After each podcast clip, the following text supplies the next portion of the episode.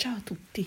Questa sera, anche se siamo leggermente fuori stagione, visto che ci avviciniamo all'estate e non al Natale, un piccolo estratto dal primo racconto che ho scritto e quindi un racconto a cui sono particolarmente legata.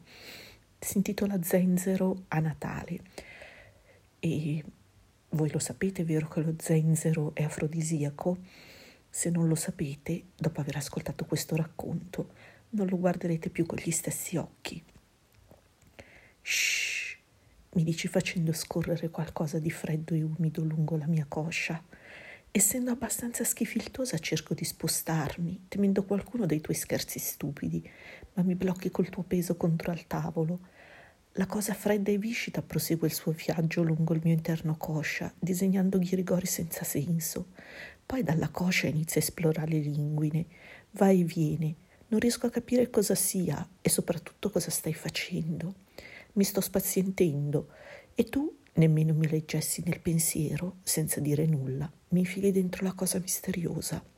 Ho un sussulto perché non mi aspettavo niente del genere e poi quello che mi hai infilato dentro è davvero freddo. Intanto ho capito cosa stai usando, il rizoma di zenzero tagliato a bastoncino.